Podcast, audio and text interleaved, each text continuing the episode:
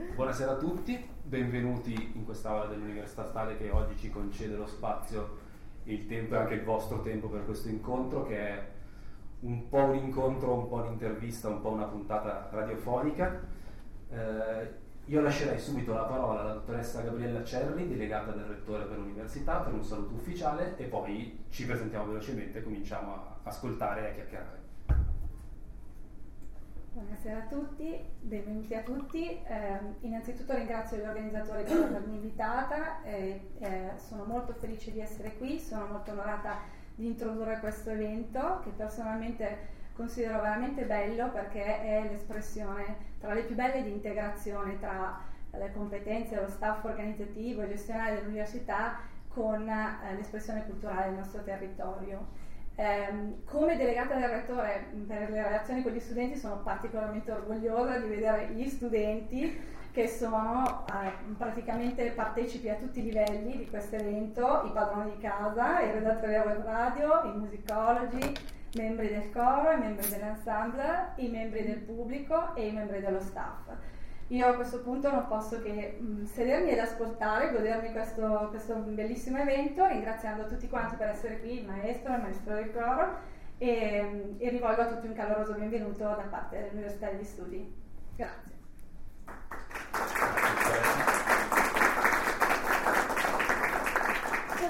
Facciamo? Diciamo, de- diciamo, un attimo però che siamo brevemente anche noi, visto che siamo seduti qua dietro, forse non, non... Siamo tre quasi musicologi, nel senso di laureandi in musicologia in questa università e conduciamo ormai da un anno e mezzo, quasi due, un programma sulla web radio dell'Università Statale che è nata appunto quasi due anni fa, Radio Statale. Il programma si chiama Handle with Care, un sapido gioco di parole che i più appassionati apprezzeranno forse. E il lunedì sera raccontiamo i concerti della settimana a Milano, soprattutto quelli che hanno qualche magari inerenza con l'università, l'orchestra dell'università, il coro esatto, dell'università, oppure i van- vantaggi e sconti, accordi con l'università. Non solo, cioè, teniamo ben presente la, la realtà universitaria.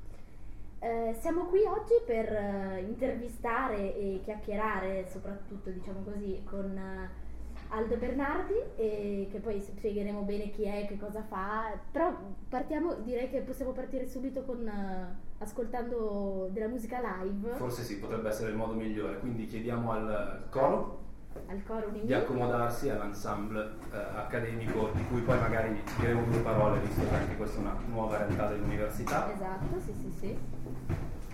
E ci fanno ascoltare L'Ave Verum Corpus di Mozart.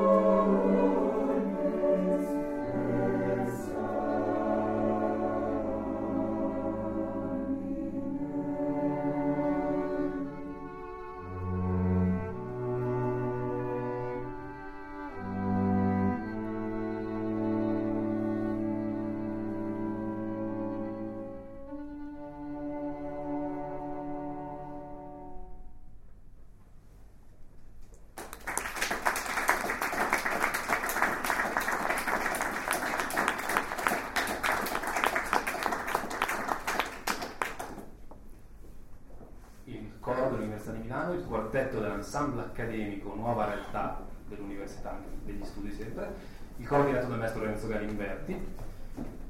Potrebbe essere finalmente il momento per annunciare il protagonista di questo incontro. Già, cominciare l'incontro nel vivo. Il maestro Aldo Bernardi. Buon pomeriggio, benvenuto. Buon pomeriggio a voi e grazie di essere venuti. Maestro Aldo Bernardi che è eh, fondatore e direttore dell'associazione Mozart Italia e non solo, anche di Cerimus, che adesso ci racconterà bene cosa sono, che, che in realtà sono, quando sono nate e la, la connessione che c'è fra queste due realtà soprattutto.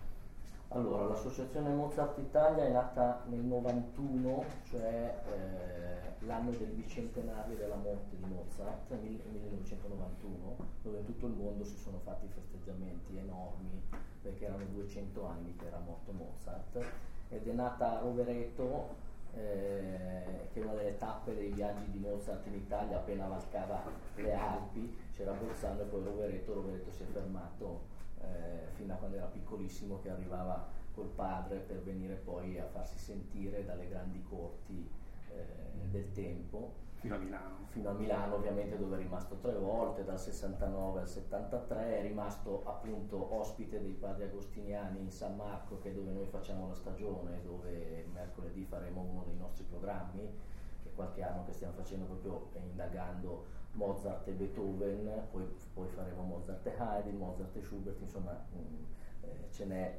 parecchio da fare. E, e, e, la facciamo in San Marco proprio perché eh, ospite dei padri agostiniani è rimasto parecchio tempo, ha suonato anche nell'organo di San Marco perché è venuto praticamente a imparare come si faceva l'opera italiana, cioè imparare eh, la, la melodia, come si costruiva la melodia all'italiana e, eh, ehm, e, per la Scala ha, dato, ha, composto tre opere, le, le, sue prime tre opere, eh, il Mitridate Re di Ponto, Ascanio in Alba e Lucio Silla, che è la più matura diciamo, delle tre opere giovanili. Eh, il Lucio Silla tra l'altro è anche stato dato nella scorsa stagione alla Scala, appena è stato ripreso alla Scala, quindi deve molto a Milano e eh, appunto quando abbiamo fondato a Rovereto l'associazione subito dopo se ne sono aperte altre quindi è un esempio diciamo dal punto di vista eh, gestionale di associazione nel nome di Mozart culturale che ha più sedi eh, in tutta Italia Chiaramente qualcuno potrebbe dire, eh ma allora perché Rovereto è la sede nazionale? Perché ogni tanto arriva. Beh, Rovereto perché c'era già un festival Mozart, il direttore artistico di questo festival Mozart era un grandissimo musicista, un grandissimo violinista, Sandor Weg, il primo violino del quartetto Weg, che insieme al quartetto italiano e al quartetto Amadeus erano in quell'epoca eh, i tre quartetti più blasonati a livello internazionale, nonché il direttore eh, dell'orchestra professionale di Salisburgo, del Mozarteum, cioè della camerata del Mozarteum. Per a cui, cui l'associazione è peraltro affiliata. Esattamente, a cui l'associazione è affiliata e a cui era affiliato il festival, perché a Rovereto è partito prima il festival. Dopo siccome a Rovereto mm, appunto c'è un ottimo organizzatore musicale, anche perché a Rovereto quello solo c'è, non è Milano che ha diverse orchestre, diciamo. tre stagioni in conservatorio, insomma Milano è la capitale musicale d'Italia, Rovereto, quindi abbiamo cominciato a fondarlo là. La, la seconda d'aprile è stata nel 93-94 Milano e abbiamo inaugurato con una messa eh, in Sant'Ambrogio quella volta, cioè nel 94, la messa in Do minore che è uno dei cinque brani che Mozart scrisse su sponte, cioè per non, non, su commissione, quindi non pressato da problemi economici eh, eh, eh, o, o, da commissioni di eh, nobili piuttosto che eh, il cardinale eh, di Salisburgo. Che erano peraltro le modalità principali per Assolutamente, ass- anzi, sono state esattamente, esattamente. Eh, però il Do minore e scrivere una messa come tonalità di impianto in Do minore c'entra molto anche con il discorso poi che accarezzeremo successivamente sui debiti, eh, o, o, meglio su ciò che Beethoven ha preso, ha preso da Mozart e scrivere una messa intera tonalità, eh, scegliendo la tonalità di impianto di Do minore a quell'epoca era una cosa assolutamente rivoluzionaria. Eh, soprattutto se si pensa che eh, è una messa che lui ha scritto per celebrare il proprio matrimonio con Costanze Weber, mm-hmm che era la sorella di Aloisa, no? di cui lui era innamorato ma che, non, che lo rifiutò. Allora, e per celebrare questo matrimonio ha mandato al padre, il rapporto era abbastanza, eh, come posso dire, freudiano nel, nel senso della problematicità con il padre, perché il padre di, anche il padre di Beethoven era carino, ma quello di Mozart insomma era un musicista più esattamente, si può fare il paragone anche con quello di Leopardi che era ancora più cattivo e che lo legava alla sedia. Comunque sia, insomma l'ha sfruttato anche molto perché il padre essendo musicista ha capito subito delle grandi doti del, del piccolo Wolfi e eh, l'ha portato in giro per mezza Europa, tanto che è stato anche a Milano, a Bologna, dal padre Martini, insomma in Vaticano. Eh, quando però ha cominciato a diventare adulto i problemi, come dire, in un'Europa dove stava eh, furoreggiando eh, per esempio Salieri piuttosto che lo stesso Haydn anche, insomma, mh, e che facevano una musica più rispondente ai canoni estetici di come si scriveva musica all'epoca e a un certo punto ci sono stati dei problemi, poi ci sono stati dei problemi politici perché ha cominciato a staccare l'opera da soggetti, eh, lo saprete, da soggetti eh, mitologici, tradizionali, lontani nel tempo, in modo che così la gente non pensasse. E a, a, nozze, nelle nozze di Figaro, voglio dire, eh, ha avuto dei problemi con la censura anche perché ha cominciato a, ad attuarne nel presente, a criticare i potenti eh, del... Vabbè, questo, questa diciamo digressione enorme su Mozart, tanto per dire che insomma l'associazione Mozart nasce per un amore viscerale sia da parte di appassionati sia da parte di professionisti di, eh, per Mozart. E siccome Mozart ha scritto tantissimo eh, c'è bisogno ancora oggi di riscoprire un, tutta una, una, serie di, di pezzi eh, perché nel grande repertorio sono entrate quelle 5-6 opere piuttosto che quelle, le ultime sinfonie, qualche concerto per solista, neanche tutti perché per pianoforte ne ha scritti addirittura 27, dopodiché mh, ci sono capolavori incredibili che hanno bisogno di essere riscoperti, ebbene sì, anche di Wolfgang Amadeus Mozart. Questo bisogno di riscoprirli e anche in chiave in qualche modo didattica e qui farei un salto in avanti dal 91 eh, al 2013 dal, dal, 91 al 2013 nel 2013 all'interno della sede milanese quindi l'associazione Mozart che ripeto è una holding di associazioni nel nome di Mozart e ce ne sono in tutto il mondo ma in Italia sono una trentina addirittura. Certo associazioni che producono una stagione concertistica professionale sono solo 4-5 in Italia, gli altri sono più appassionati che organizzano pullman che vanno al Maggio Musicale Fiorentino quando c'è le nozze di Figaro, piuttosto che così faccio, insomma, quando ci sono opere mozartiane particolarmente gradite. Però ce ne sono ben 5, Torino, Trieste, Benevento, Rovereto e Milano, che organizzano stagioni professionali e all'interno dell'associazione eh, Mozart Italia, la sede di Milano, abbiamo fondato il Cerimus, sperando che Mozart tra l'altro porti fortuna, perché il Cerimus è politica nel senso alto del termine, nel senso platonico. Cerimus è un acronimo che significa Comitato Nazionale per la riproposizione dell'educazione musicale di base in ogni ordine e grado di scuola, perché in Italia abbiamo bisogno che la musica venga messa al pari della matematica e dell'italiano a partire dall'asilo fino all'università. Infatti l'anno scorso abbiamo lanciato con Carlo Del Frati, che è il guru della, della, che fa parte anche sia del Cerimus che dell'associazione Mozart, un progetto pilota in Agis durante la conferenza stampa della stagione di due anni fa. Mu- la, naturalmente lo slogan l'ho inventato io perché mi piace a volte provocare, dalla musica all'università senza, senza musica non si va.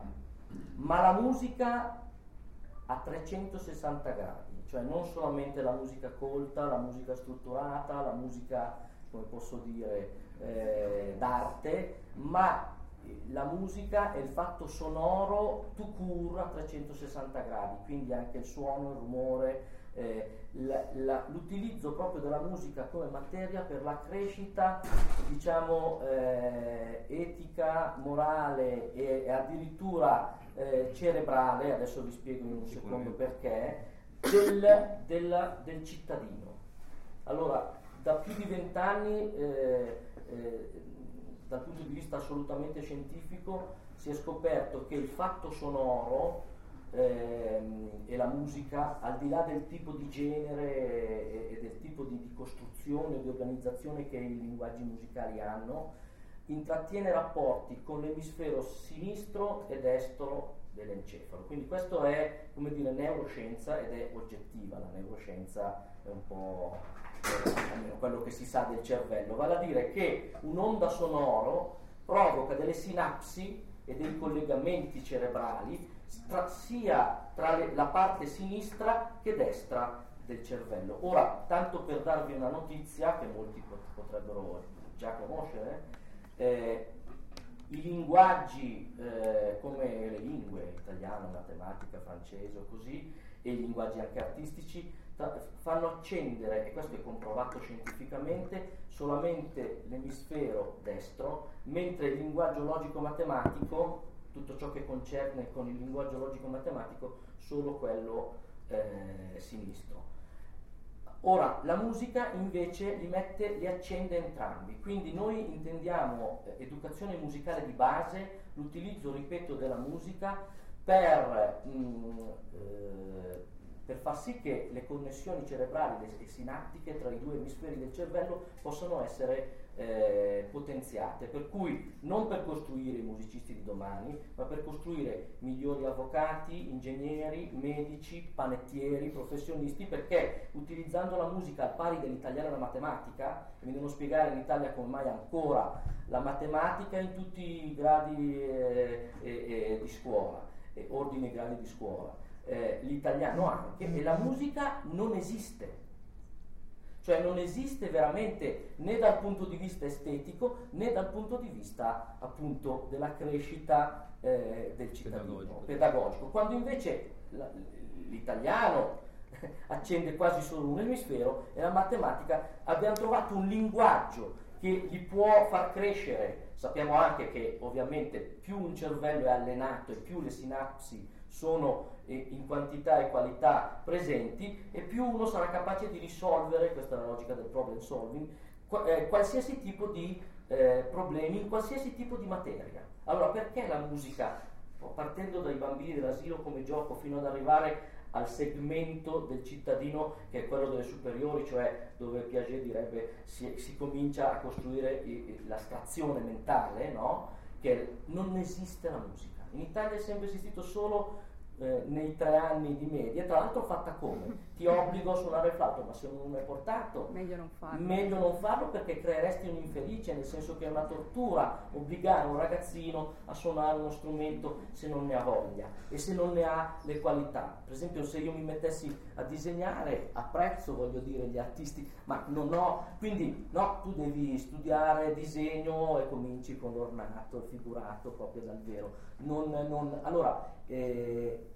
ripeto, la musica, quindi noi in, Italia ne abbiamo bisogno, abbiamo bisogno che eh, lo Stato, il Parlamento, qualsiasi governo ci sia, legiferi in merito e introduca, volendo spendere però soldi, e qui possiamo vedere anche la cartina al tornasole di come l'istruzione è stata trattata, è trattata e sarà trattata, perché si capiscono certe cose dove vanno, eh, eh, come dire, che legiferi, che ci metta dei soldi per far sì che eh, e quindi anche qua il, quale dovrebbe essere il personale che impartisce diciamo, lezioni di musica a tutti i livelli di educazione musicale di base, cioè per gente che al 99% non diventerà musicisti.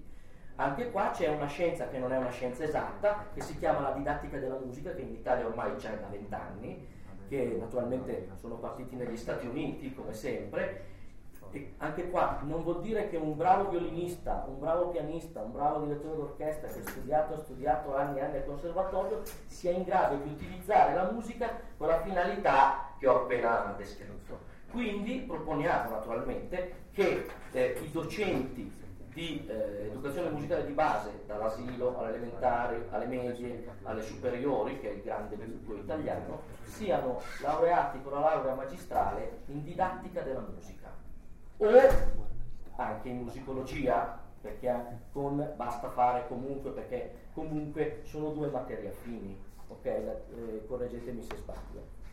siamo un attimo silenziati. Siamo, ma- siamo un attimo silenziati per forse Quindi si diciamo tutte le cose che l'associazione Mozart fa dal 2013 in poi, parlo della sede di Milano ovviamente, sono nel segno del Comitato Nazionale per la Ricomposizione dell'Educazione Musicale di base, non il contrario.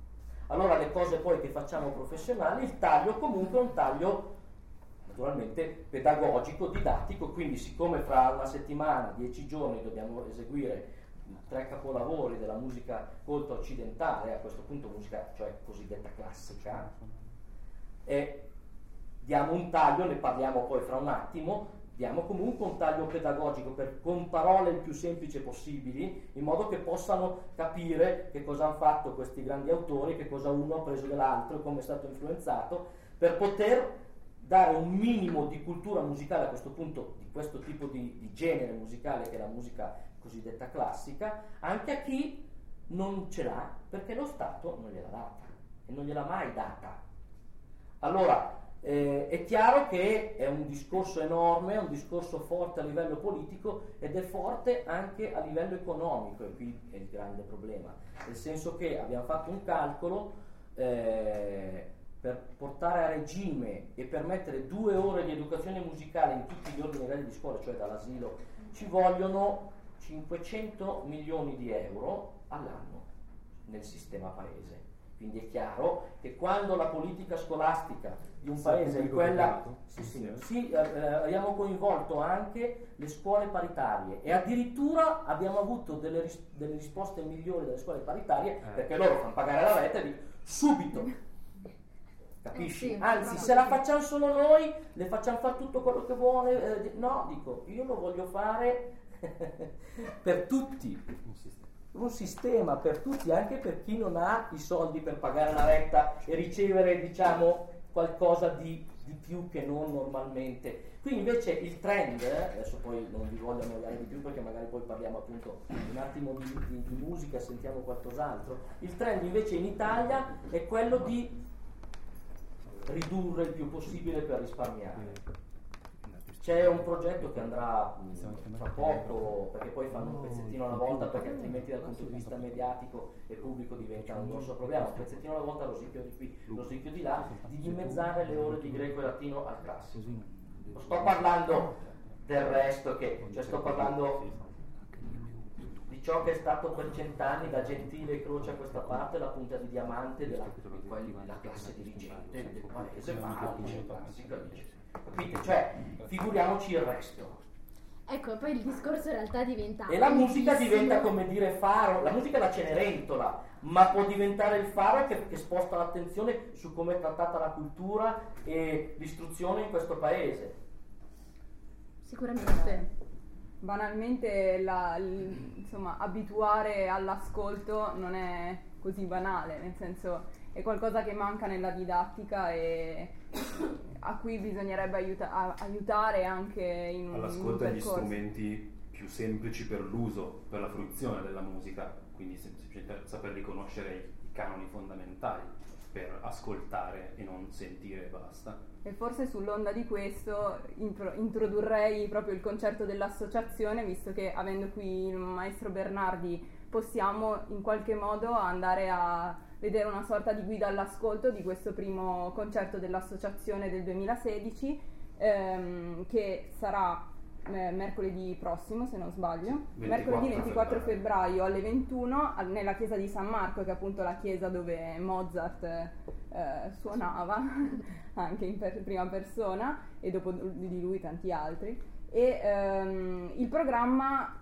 appunto come accennavamo prima, eh, presenta una commissione Beethoven-Mozart che è questo primo, mh, primo paragone che il programma artistico dell'associazione vuole, vuole proporre. Quindi insomma se vogliamo introdurre un po' il concerto, visto che in programma ci sono, c'è l'ouverture del, Corio- del Coriolano di Beethoven, eh, il concerto K491 per pianoforte e orchestra di Mozart e eh, Grande classicone, la quinta di Beethoven. la quinta di Beethoven per, per Sì, concludere. allora, mh, perché più che di commistione, dal mio punto di vista, adesso qui parlo più da da interprete, cioè da mus- che da musicologo oggettivo, che cercherebbe No, certo. anche l'oggettività. Certamente. par- ok, è una corresponsione d'amorosi sensi, però in maniera molto sottile, perché l'influenza tra Mozart e Beethoven ovviamente, perché l'influenza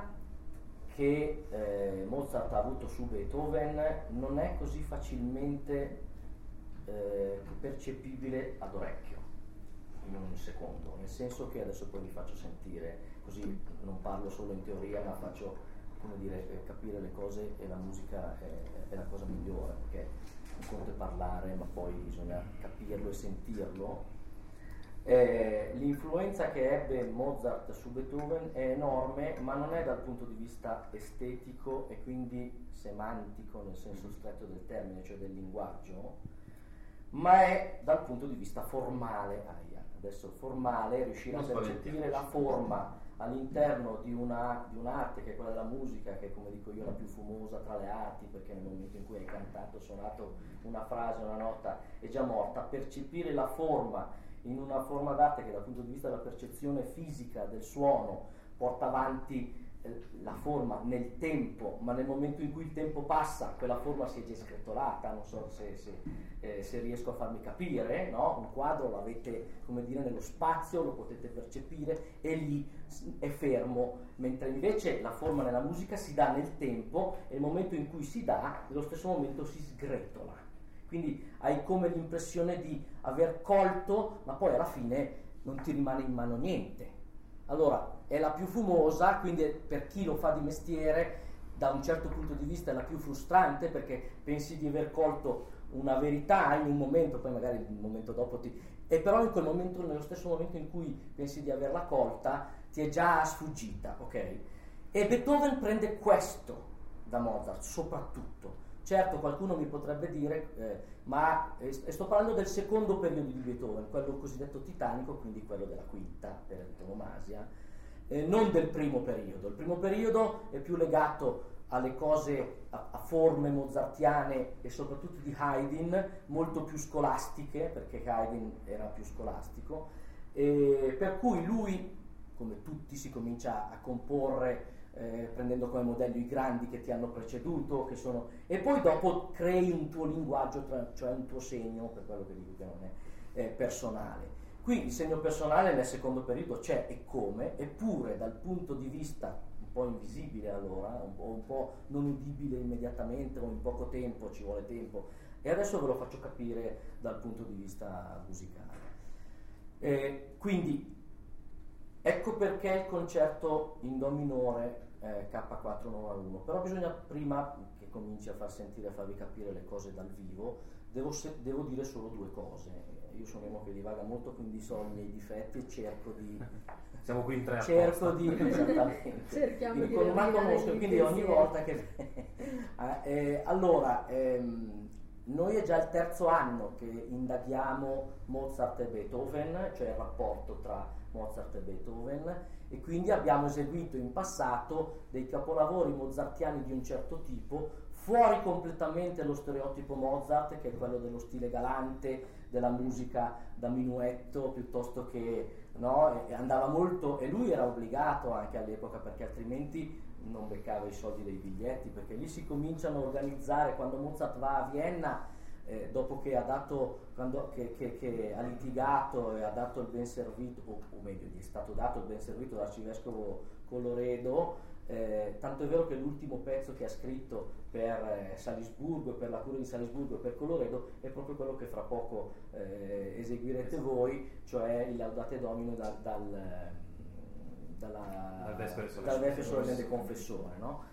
E dopo di quello lui è andato a Vienna ed è diventato il compositore moderno, prima ancora che Beethoven, anche se i tempi non erano maturi, per cui si mette ad organizzare Beh, concerti esattamente. E nel 1786, addirittura quando stava scrivendo Le nozze di Figaro, perché pazzesco a livello anche quantitativo, è tutto di altissimo livello. Quindi io sto, stavo dicendo prima riscoprire, scoprire ma non cose minori o brutte, cose che sono tutte allo- a- a- di un livello eh, eh, di, di ispirazione e di resa concreta altissimo. Eh, scrive tre concerti per pianoforte e orchestra e questo è l'ultimo dei tre e eh, poteva anche non scriverlo, lo scrive in pochissimo tempo ed è il più rivoluzionario che lui abbia scritto. Non, ne ha scritti 27, attenzione, perché lui è stato grande in tutti i generi, ne ha scritti 27 di concerti di pianoforte e orchestra, solo due però in tonalità minore.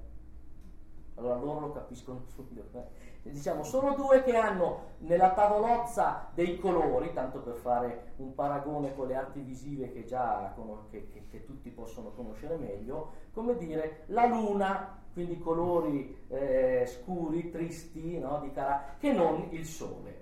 Ok? Queste sono le tonalità minori e all'epoca era molto raro utilizzarle, soprattutto come tonalità di impianto, cioè generale di una grossa composizione. Prima citavo la messa in do minore. Tra l'altro in Mozart il Do minore ha un senso particolare rispetto al Sol minore e anche al Re minore. Il Re minore è quello del Don Giovanni e il Sol minore è quello della sinfonia più famosa di Mozart che è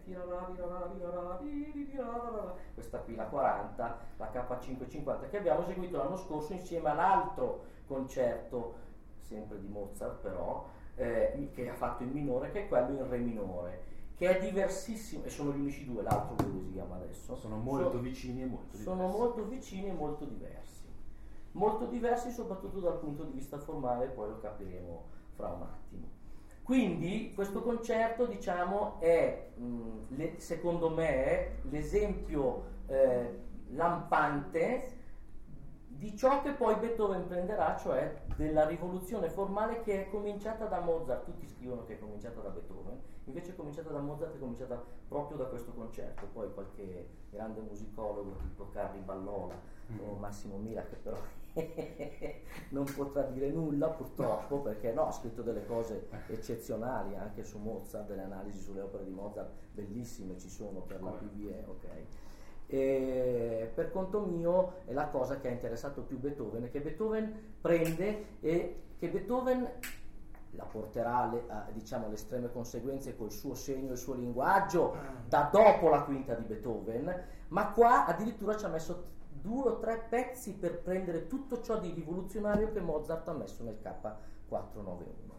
Abbiamo già citato un sacco di pezzi, un sacco di cose. ascoltare qualcosa. Facciamo, eh, ascoltiamo un altro, un, um, un altro pezzo, ma ancora dal vivo, dal vivo Dai, sì, con invitare l'ensemble accademico l'ensemble il, il coro dell'università. Ha visto che abbiamo già citato visto che abbiamo citato. giustamente Vespri abbiamo l'occasione di sentire che da dopo questo pezzo Mozart diventa l'artista libero che va nella grande città e che organizza anche suoi, la sua serie di concerti nel Good Theater che eh, eh, gli è andata bene per due o tre anni. Poi ha cominciato sempre fortunatissimo. Sì, dopo ha cominciato a essere molto sfortunato invece infatti vabbè.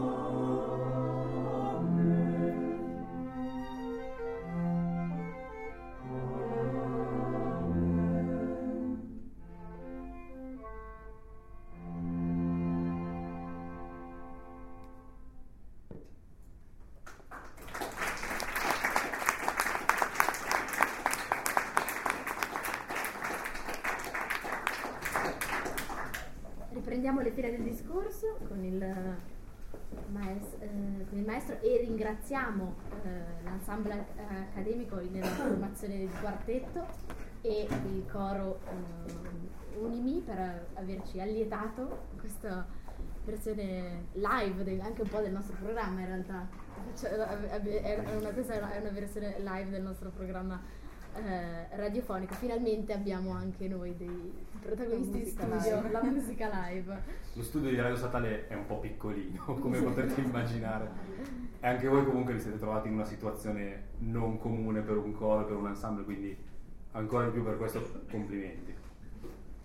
Riprendiamo il discorso con, ehm, con il maestro Bernardi, stavamo appunto dicendo, raccontando un po' il programma del, del concerto inaugurale della, della prossima stagione dell'Associazione Mozart e eravamo un po' arrivati diciamo a capire un po' anche l'ouverture coriolano, che cosa diciamo, Che cosa da chiedere a Mozart? cosa da chiedere a Mozart. Allora, l'ouverture coriolano ha da chiedere a Mozart il do minore, chiaramente. perché non so se avete notato nel programma, comunque sono tutti pezzi nella stessa tonalità, cioè che hanno lo, stessa- lo stesso colore di sfondo, tanto per dire a chi non ne Lo sa. stesso punto di Lo partenza e di stesso punto di partenza, diciamo, sapete che i pittori quando facevano i quadri prima davano, davano il, colore principale sulla tela, la impregnavano no? e poi sopra ci facevano quello che dovevano fare. Eh, è la stessa cosa. Allora, il Do minore è una tonalità, quindi un colore molto particolare, ai tempi di Mozart molto poco usato e eh, scegliere come tonalità di impianto, quindi come colore di base, questo era già rivoluzionario, tanto che fu criticato immediatamente, solo per... Allora, chiaramente Beethoven ha scritto molto di più perché poi c'è il romanticismo, il romanticismo porta un certo tipo di tinte eh, e, e di gusto per... ma all'epoca di Mozart no invece. E allora eh, ecco che il Coriolano, che è un'ouverture tratta dalla tragedia di Von Collin, lui voleva creare, eh, come ha fatto anche con, altre cose, poi non ha mai scritto opera, parlo di Mhm. Beethoven adesso, e invece poi so- è, rimasta, è rimasta solo, solo l'ouverture. Eh, però quello che interessava a Beethoven era la figura di questo generale coriolano romano della- dell'epoca repubblicana, quindi diciamo siamo attorno al, al 490-500 avanti Cristo, avanti, eh, quindi, che aveva liberato Roma dai Volsci. da- eh, poi naturalmente si, da grande vittorioso, come sempre succede, si mette in politica, entra a Roma e in politica gliene cambiano di tutti i colori. Allora si incavola e decide di prendere i Volsci e, e di, e di riattaccare Roma eh, attraverso. A questo punto però stava tradendo la patria e eh, la madre lo supplica di, eh, dire, eh, di non attaccare Roma e alla terza supplica lui cede, però siccome comunque era un traditore, siccome eh, si suicida. Quindi chiaramente dal punto di vista romantico eh, Il suicidio va per la maggiore. va per la maggiore, ma anche il tradimento, insomma, Il tradimento. e eh, i due temi che Beethoven usa, solo che adesso io non ho portato un esempio musicale dal Coriolano perché mi interessa di più eh, Mozart, eh, però c'entra con Mozart appunto per questa tonalità e perché il Do minore qui è utilizzato veramente per la tragicità da Beethoven, per la tragicità e del personaggio che vuole attaccare la sua patria con e del fatto che sta tradendo, quindi c'è una doppia eh, valenza. Mentre invece il secondo tema, e questo lo conoscete tutti comunque, pam, pim, perché anni fa era una è stata utilizzata come pubblicità per l'Amaro Petrus, proprio l'incipit in do minore del- con queste strappate, mentre invece la supplica del, del- ecco qui la luna e il sole del, del pam pam param pam pim pim, questo è sempre il do minore, pam pam pam pam pam pam pam pam pam pam, ta ta, questo qui è il do minore e continua a fare queste cose.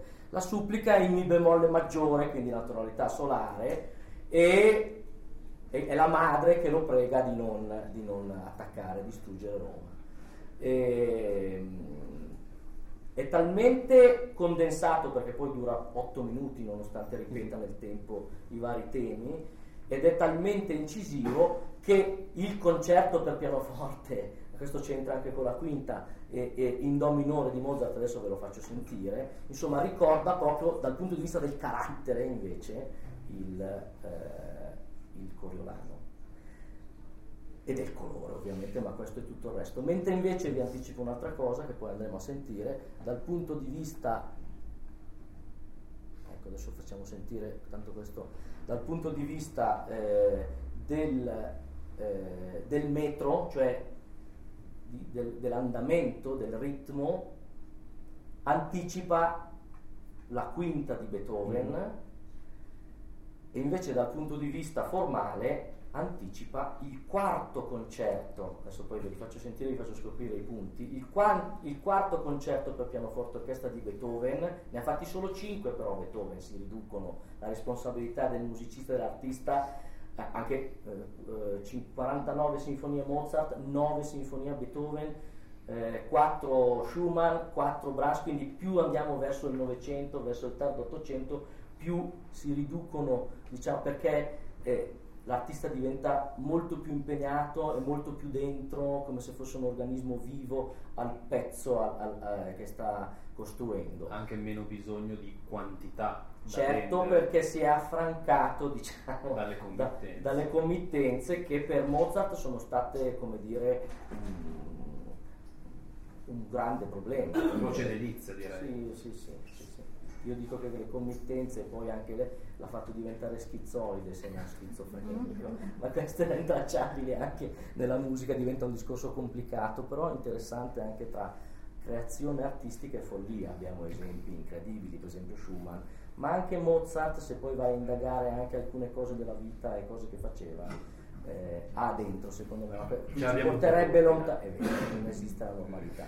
Allora, eh, quindi dicia- diciamo che eh, quindi la, eh, dal punto di vista formale ha influenzato il penultimo concerto di Beethoven che ha scritto nello stesso periodo il quarto del Coriolano e della quinta ed è il concerto che è considerato a livello universale dalla critica musicale e della musicologia mondiale, diciamo, quello più intimo, più fuori dai canoni e fuori dalle regole eh, accademiche di come si doveva scrivere eh, il primo movimento in forma sonata, poi diremo due secondi cos'è la forma sonata, altrimenti non si capiscono altre cose.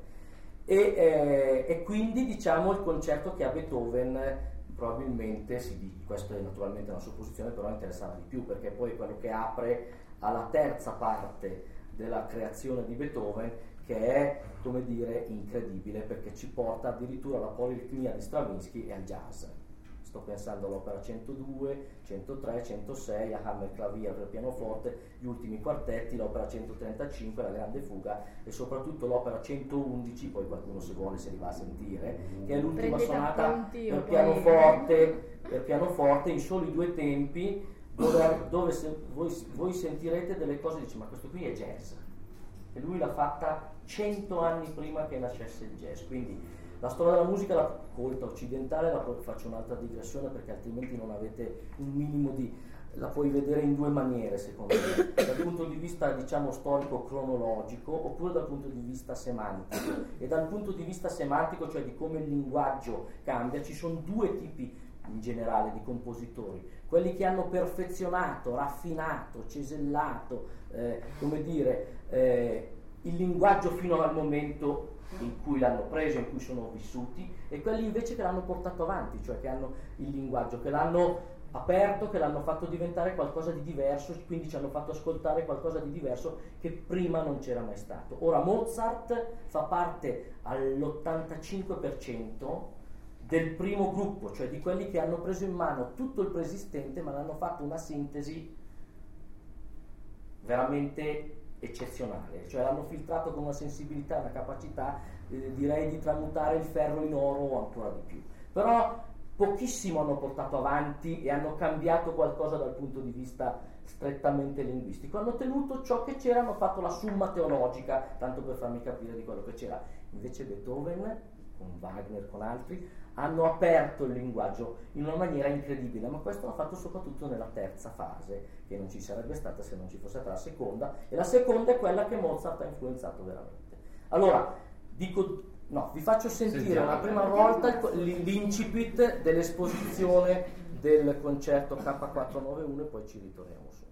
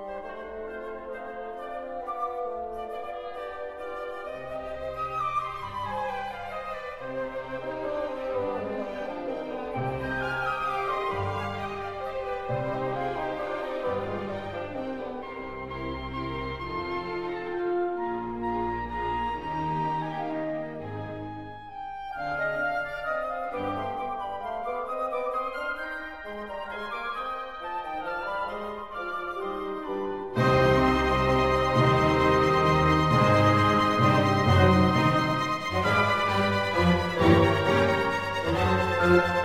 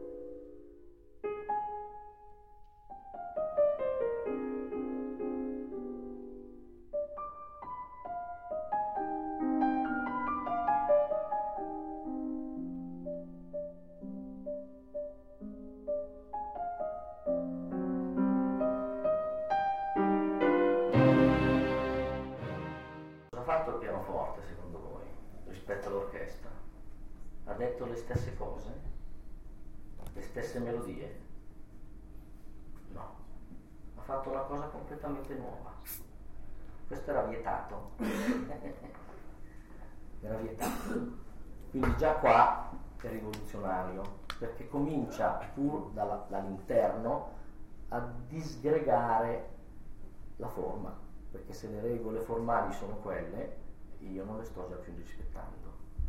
E quindi all'epoca uno che sente una cosa del genere, che si, si- si aspetta che lui cominci a fare pam pam pim pam pam pam papirirara, che è il tema dell'orchestra, con cui va avanti parecchio l'orchestra, tra l'altro è molto allargata, eh, l'introduzione orchestrale è molto lunga, lui comincia con un'altra cosa.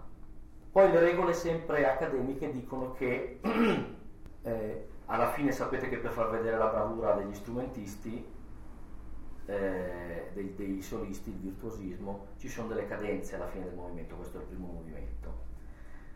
Dopo la cadenza dello strumento, dove lo strumento rispetto all'orchestra rimane da solo, conclude l'orchestra.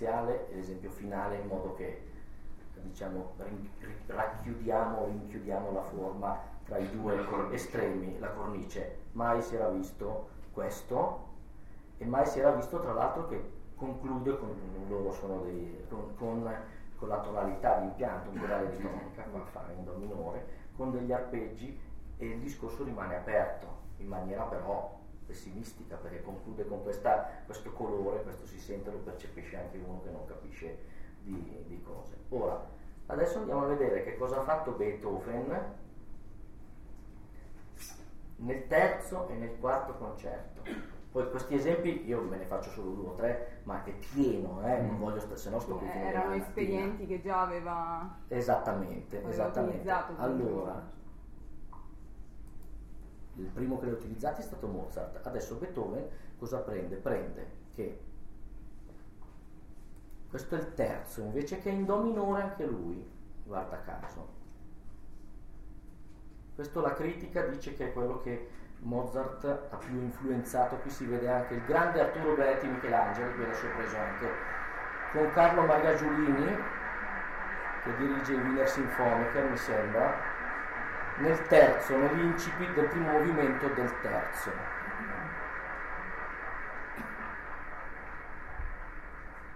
di Beethoven.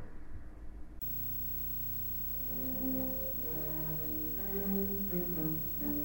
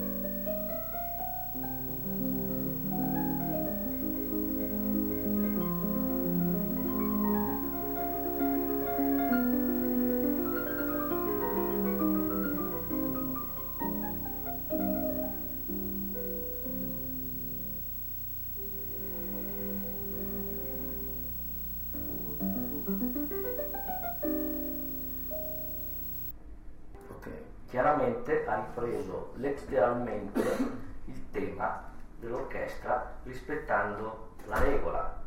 Quindi qui non, non è ancora arrivato a fare la cosa più rivoluzionaria che, fatto, che vi ho fatto capire prima. Allora dobbiamo andare a prendere il successivo che ha scritto quando stava scrivendo la quinta di Beethoven, cioè Beethoven, scusate, cioè il quarto. E vediamo che cosa fa nel quarto. Quindi nel terzo ci mette già il colore, diciamo, la, le dimensioni sproporzionate rispetto a come si doveva fare, come è stato fatto dell'introduzione orchestrale, ma poi rispetta la regola più grossa formale che è quella della doppia esposizione. Prima faccio dire i temi dall'orchestra e poi li ripete papali, ecco perché si chiama doppia esposizione. Dal pianoforte va bene, accompagnato dall'orchestra, facendo qualche piccola variazione, ma è chiaramente riconoscibile esattamente lo stesso tema, non una, quindi la stessa idea, non una nuova idea non un'altra idea. Allora andiamo a prendere il quarto, sempre di Beethoven. Qual è la regola?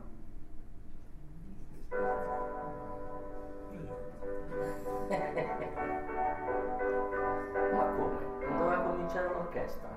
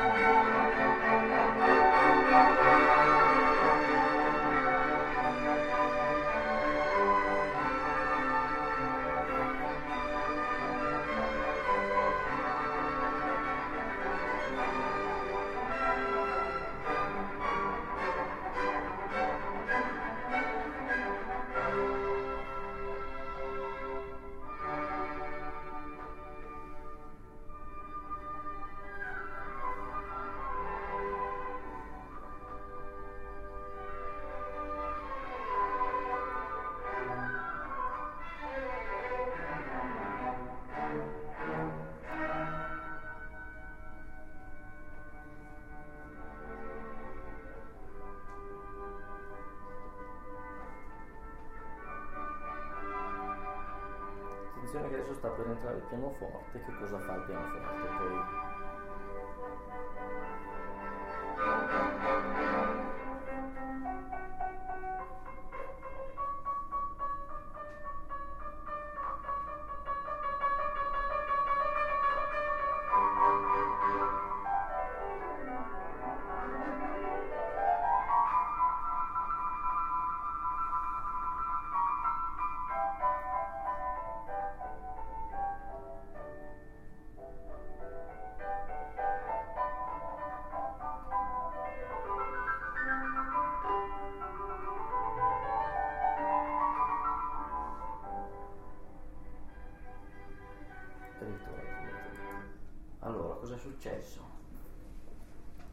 Successo che ormai non si distingue più la parte da sola dell'orchestra, da solo del pianoforte, non c'è la doppia esposizione, ma, qui adesso per farvelo capire avrei dovuto analizzare meglio anche l'altro, non rispettano più neanche l'ordine interno, diciamo, dei temi, diventa quasi un libero flusso dei temi musicali.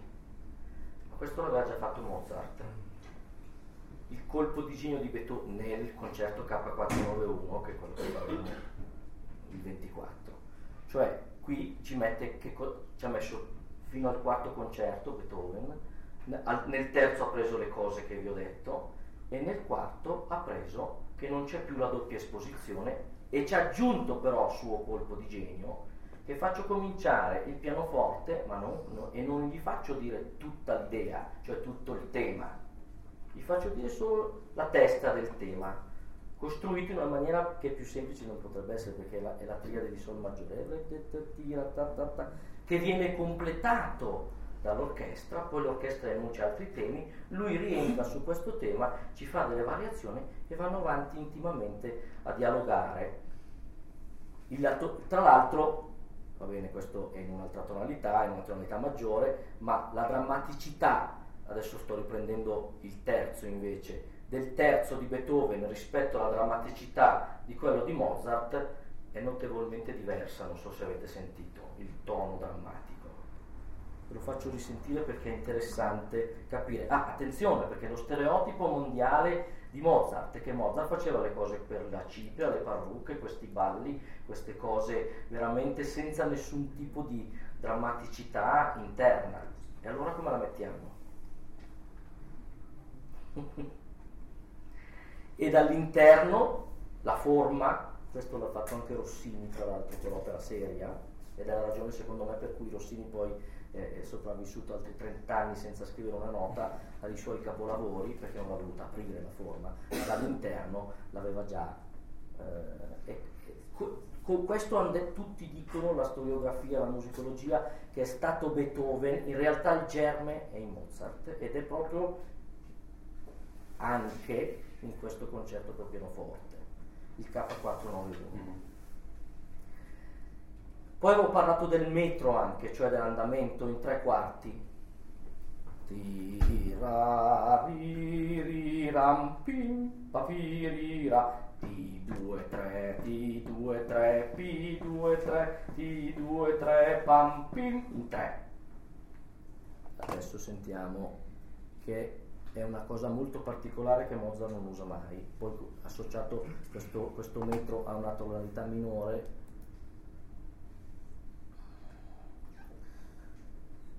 Adesso poi arrivo anche un secondo alla quinta di Beethoven, eh, perché per forza. Eh, l'accentuazione, questo è l'incipit della quinta, Tileman con i Wiener Filarmoniche.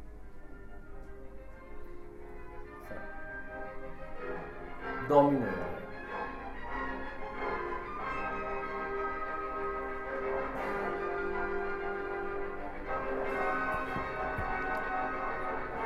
questa la conoscono tutti perché è uno dei pezzi più famosi, ma quell'altro no però, il concerto di Mozart. Adesso vi faccio risentire l'altro in un secondo, quando va nel forte chiaramente perché lui comincia piano.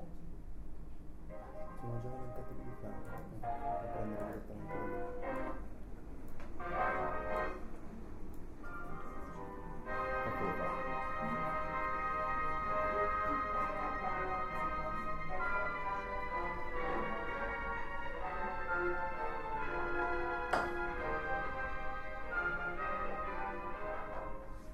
C'è qualche parentela, si sente? Anche nel ritmo, ecco perché il metro.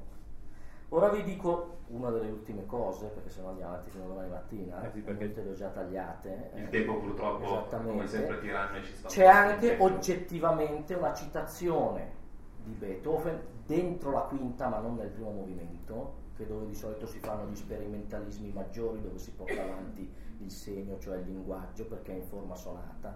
Mi metto qua adesso a spiegarvi cos'è la forma sonata.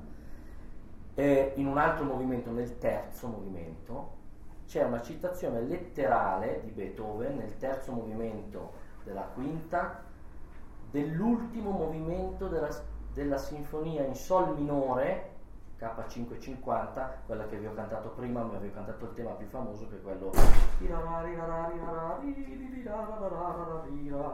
questa qui. Però questo è il primo movimento. Nell'ultimo movimento, adesso ve lo faccio sentire, proprio un pezzettino. Questo ho preso una cosa che, fatto, che abbiamo fatto in San Marco.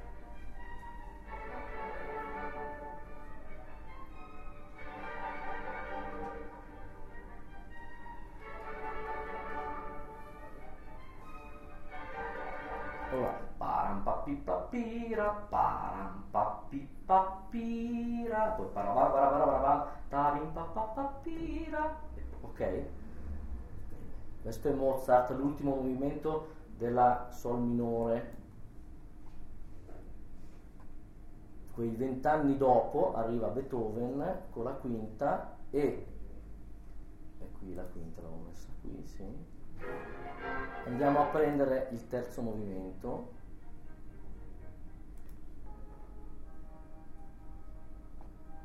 Questo è piano, comincia piano. Eh. Sotto c'è l'indicizzazione. Sto scendendo un pochino. Dove? Più giù nella pagina. C'è, c'è il minutaggio con, con i collegamenti. Sì, ma lo, eh, questa è la fine del secondo.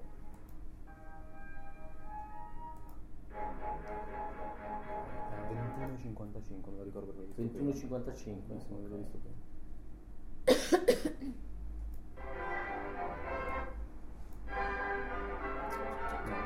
No, impossibile perché è già cominciato da un pezzo. È già incominciato. Eccolo qua. Era- ero- Quindi terzo movimento, quello che diventerà lo scherzo nelle altre sinfonie, qui lo chiama solo allegro.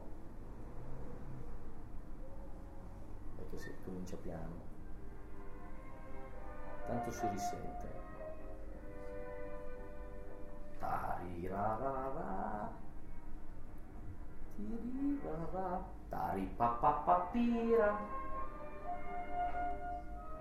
Poi qui naturalmente lui ci inserisce il tema iniziale del primo movimento, il tema cosiddetto del destino.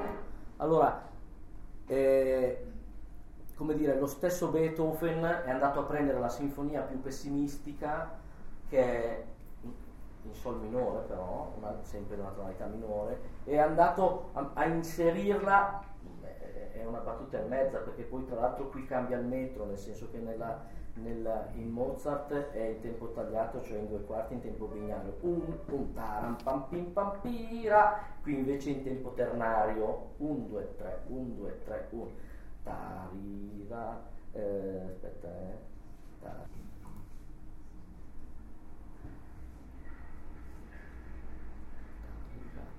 ta- Taratatatatira.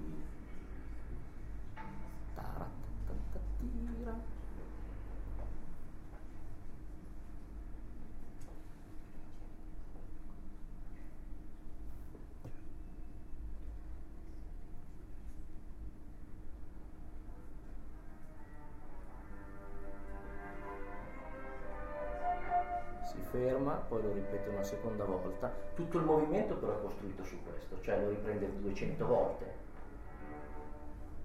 Tranne poi inserire ovviamente il tema del destino, che adesso dicono i corni, pa pa pa pa, questo qua.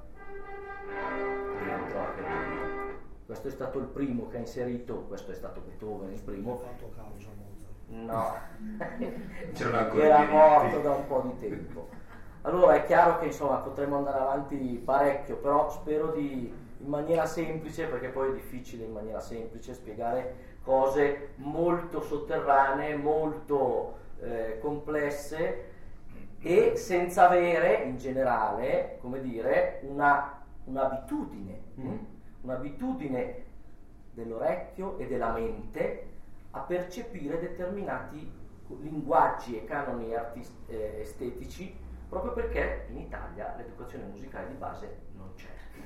E siamo E tornati. quindi ritorno, chiudo un po' il cerchio che è un po' una mia Ritorniamo alla idiosincrasia. rimpianto. Dice- esattamente, esattamente. Quindi se ci fosse qualcuno poi quando la trasmettete in ascolto, di giovane, di giovani musicologi, amanti della musica, vuole ufficialmente. darci una mano, eh, noi come dire, lo accogliamo a braccia aperte. Nel frattempo ricordiamo appunto l'appuntamento con il concerto dell'Associazione Mozart la prossima settimana, il 24 febbraio alle 21, eh, a San Ma- nella chiesa di San Marco e inoltre vi segnaliamo, poi lo risegnaleremo anche noi sulla nostra pagina, nel nostro Sui bigino nostri canali di di comunicazione social. comunicazione che eh, per gli studenti e i docenti Unimi eh, c'è una- ci sarà la possibilità di avere il- un prezzo ridotto del biglietto a 10 euro prenotando i biglietti a un indirizzo email che è associazione Mozart Italia Milano yahoo.it di cui poi daremo, ripeteremo anche i riferimenti e eh, con la possibilità di portare un accompagnatore e il ritiro dei biglietti direttamente in chiesa San Marco La sera del concerto. la sera del concerto. Quindi con questo forse inviterei il coro e l'ensemble per del- l'esecuzione del- del, dell'università, il quartetto dell'ensemble Sì. accademico nato da pochissimo, Ah, pochissimo. fresco, fresco di, di primo concerto. Per chiudere questo incontro, direi che nel frattempo possiamo ringraziare il maestro Aldo Bernardi. Adesso solo il coro in realtà, Solo il coro, ringraziamo il quartetto dell'ensemble. Mortas are the mighty glory.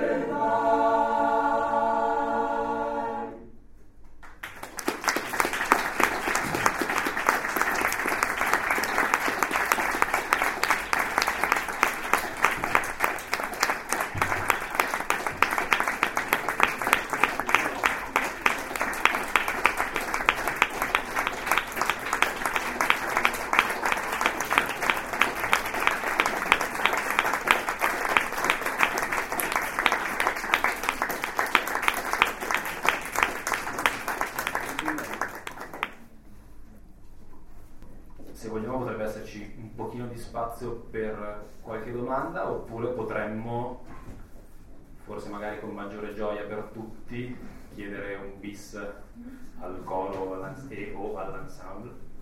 Cosa dite? Vi abbiamo sorpresi? Beh, tra questi tre però, Bene, Beh, certo. anzi i primi due. Sì, sì, cioè, volentieri. A vostra scelta. Thank you.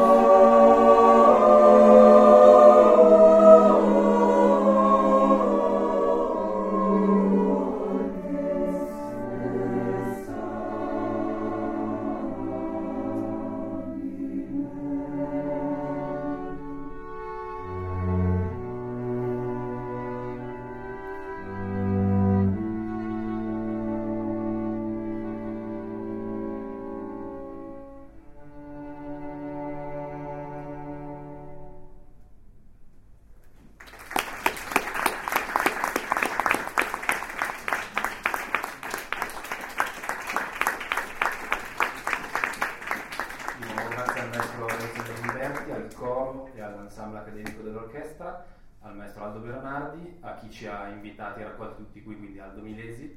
E grazie a tutti voi per essere rimasti, per aver ascoltato e speriamo in qualche modo appreso, esservi appassionati. Alla prossima volta. Sì, noi vi ricordiamo i nostri, no- nostri contatti, diciamo così, noi siamo su Facebook, Handle with Care, trattino Radio Statale, seguiteci così vedrete un po' anche le puntate che abbiamo fatto, le puntate che faremo. Grazie a tutti, buona serata e grazie ancora.